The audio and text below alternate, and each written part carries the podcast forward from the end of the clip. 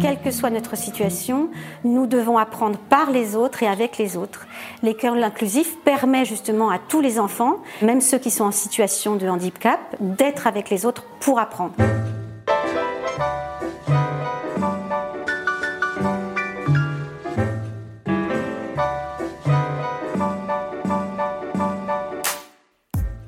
Depuis une trentaine d'années, les institutions internationales réclament l'inclusion scolaire de tous les élèves, et en particulier celle des élèves en situation de handicap. En France, la loi affirme depuis 2005 le droit de ces jeunes à une scolarisation en milieu ordinaire. Si l'approche inclusive est inscrite dans les textes de loi, son application ne se décrète pas du jour au lendemain la formation des professionnels, la mise en œuvre de moyens humains et financiers sont autant d'obstacles qui peuvent freiner l'application effective de la loi. Alors comment la France relève-t-elle le défi de l'inclusion scolaire et quelles questions se posent aujourd'hui? Pour le savoir, nous avons mené l'enquête. Enquête d'école, Diane Béduchot.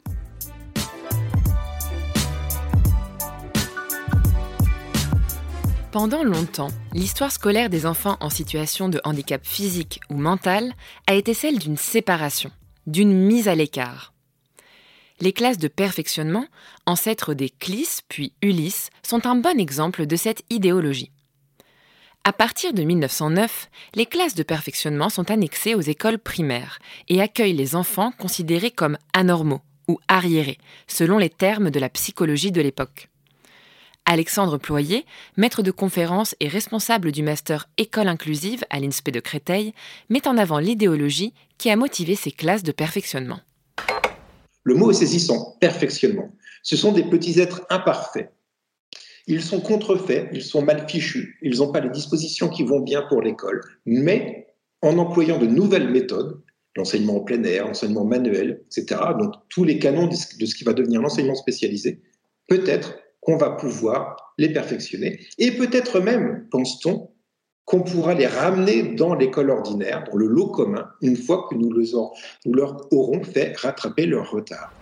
Tout au long du XXe siècle, on observe la multiplication de dispositifs d'enseignement spécialisés qui vont prendre en charge les élèves en situation de handicap, comme l'École nationale de perfectionnement pour handicapés moteurs de Garches dans les années 60.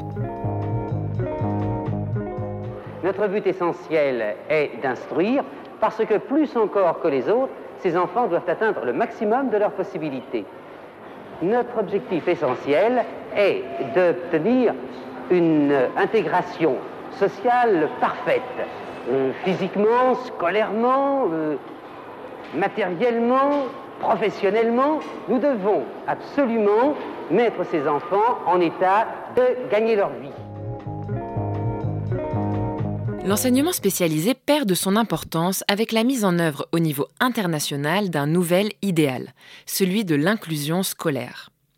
En 1994, la déclaration de Salamanque marque un renversement idéologique.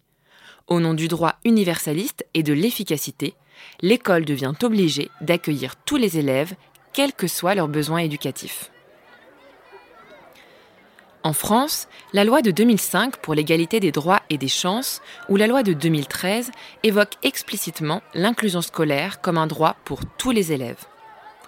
Aujourd'hui, soit les enfants sont directement accueillis en classe ordinaire, soit ils partagent leur temps entre la classe ordinaire et une unité ULIS. Quand cela est nécessaire, ils peuvent aussi être scolarisés dans un établissement médico-social comme les ITEP. Et si l'on regarde les chiffres, depuis une quinzaine d'années, le nombre d'élèves en situation de handicap scolarisés en milieu ordinaire augmente fortement. Mais cette augmentation statistique ne signifie pas pour autant une inclusion pleine et entière des élèves, comme le souligne Serge Ebersold, titulaire de la chaire Accessibilité au CNAM. Cela ne veut pas dire que l'augmentation du nombre d'élèves avec PPS scolarisés en milieu ordinaire correspondent à une plus grande réceptivité du système scolaire. Et cela me semble-t-il qu'il y a vraiment à réfléchir sur la manière dont on peut armer le système scolaire pour prendre en considération la diversité des profils éducatifs et effectivement passer, comme cela a été dit, d'une école pour tous à une école pour chacun. Le rapport sur l'école inclusive, publié par le CNESCO en 2016, vient confirmer les obstacles qui pèsent aujourd'hui sur cet idéal d'inclusion. Les comparaisons de parcours montrent que les élèves en situation de handicap connaissent davantage d'échecs scolaires, de redoublement et d'orientation en lycée professionnel. Alors, comment expliquer ce constat? Cela peut d'abord s'expliquer par le fait que le système scolaire français s'est historiquement construit sur des normes très fortes, comme l'autonomie ou l'excellence, qui laissent à la marge les élèves qui s'écartent de celle-ci. C'est ce qu'explique l'anthropologue Charles Gardou, spécialiste des questions de vulnérabilité, au micro de Guillaume Erner je, crois que l'école dont nous sommes issus, vous et moi, est une école excessivement normative. Comme je l'ai dit tout à l'heure, il faut être à la bonne classe, dans la bonne moyenne, sous la bonne toise, faute de quoi on se demande si euh, notre place est là. Donc euh, on est issu de ce système. On voit bien qu'une école inclusive doit se flexibiliser. Ce constat s'explique aussi par un manque de formation de tous les professionnels et par un manque de moyens humains et financiers. À titre d'exemple, les personnels AESH, enseignement AVS, accompagnent les élèves les plus en difficulté et pour cela, ils ne sont que peu ou pas formés et leur statut relève d'une grande précarité, comme le montre ce reportage de 2016. Le fait d'avoir euh, augmenté le nombre et d'avoir recruté à tout va alors qu'il n'y a pas de formation initiale, forcément, euh, ça se dégrade sur euh, la fonction d'AVS. Euh, pour connaître les divers handicaps, on ne va pas travailler avec un enfant trisomique comme on va travailler avec un enfant autiste. Oui, mais là, regarde, que tu reprennes ta question. Au cours 20 heures à 600 euros, euh, bah non, je veux dire, c'est pas possible. Quand on a une femme, même seule, enfin, c'est pas possible. Avec un loyer, c'est pas possible. À titre de comparaison, l'inclusion est pensée différemment à l'étranger. L'Italie, par exemple, a fait le choix de fermer l'enseignement spécialisé en 1970 et de recruter et de former des enseignants de soutien pour accueillir les élèves en situation de handicap. En France, malgré les obstacles, il faut cependant noter des avancées certaines. D'abord, il existe aujourd'hui un développement de la formation continue et de la production de ressources, comme la plateforme CAP École Inclusive développée par Réseau Canopé depuis 2019. L'école inclusive a permis la présence de nombreux élèves en situation de handicap dans les classes. Les enseignants adaptent leur enseignement. Cap École Inclusive va les aider dans cette démarche. Et puis, sur le terrain, des enseignants proposent des solutions concrètes pour accompagner les élèves. C'est le cas par exemple du projet Handi Access Scolagri. Ce projet utilise le numérique et en particulier des livres audio pour faciliter l'apprentissage de la lecture pour les élèves porteurs de troubles de l'apprentissage.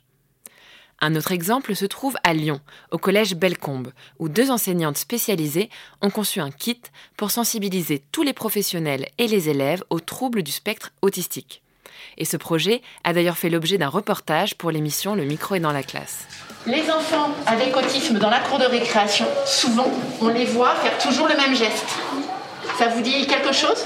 Oui, oui. Tu veux donner un exemple, Madeleine? Bah, Par exemple, euh, aussi, euh, ils peuvent faire euh, genre. oui, ils peuvent battre des bras, tout à fait. c'est pour se rassurer. C'est ça. Il faut imaginer quelqu'un qui se sent mal à l'intérieur et qui a besoin de se sentir mieux faire quelque chose de connu, des gestes, ou dire toujours les mêmes paroles, ça aide la personne à se remettre bien. C'est ça.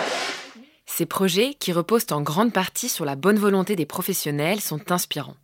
Mais ils montrent en creux le manque de moyens et de formation dédiés par l'institution à ces questions. Et puis, ils posent une question importante. Comment passe-t-on de l'affirmation d'un droit, d'une injonction à l'école inclusive, à la mise en œuvre effective de ce droit dans la réalité?